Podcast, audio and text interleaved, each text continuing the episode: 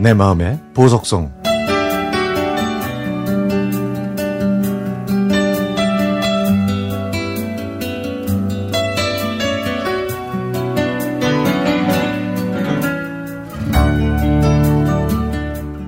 작년에 세상을 떠나신 어머니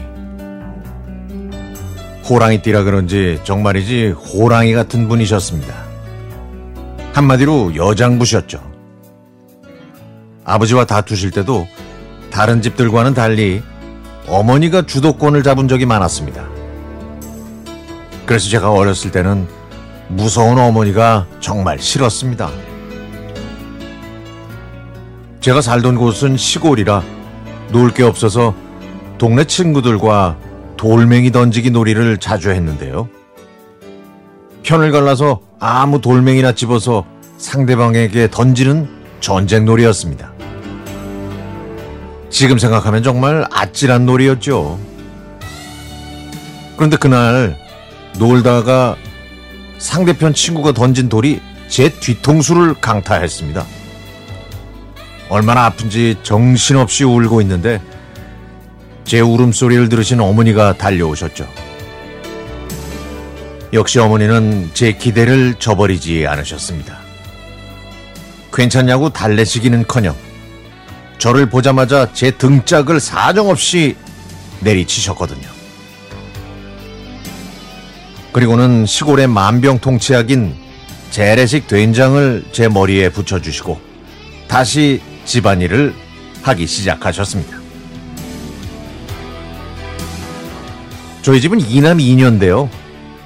형은 어린 나이에 타지에서 일하며 집으로 생활비를 보냈습니다. 어느 날 형이 큰맘 먹고 라디오를 사서 시골집으로 보냈는데 큰 누나가 그 귀한 라디오를 고장낸 겁니다. 어머니는 크게 노하셨고 그날 밤 큰 누나가 잠들려고 하면 오셔서 등짝 스매싱을 날리셨고 큰 누나가 다시 잠에 들려고 하면 또 오셔가지고 다시 등짝을 세게 때리셔가지고 큰 누나는 잠을 못 잔 적도 있었죠. 아마 형이 고생해서 보내준 라디오라 더 화가 나셨을 겁니다. 그때까지 저는 어머니가 눈물 흘리시는 걸 한 번도 본 적이 없고 흘리지도 않을 거라고 생각했습니다.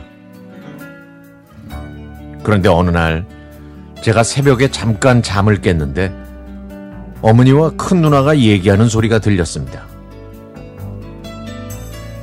어머니는 문맹인 것을 항상 서러워하셨는데 외할머니 외할아버지가 왜 자기를 초등학교도 안 보냈냐고 하면서 서럽게 우시는 거였습니다. 다른 친구들이 학교 가는 모습이 얼마나 부러웠는지 모른다고 하시면서 눈물을 흘리시는데 그 모습을 보던 큰 누나도 펑펑 울었죠. 저도 잠든 척 하느라 입술을 깨물고 참으면서 울었습니다.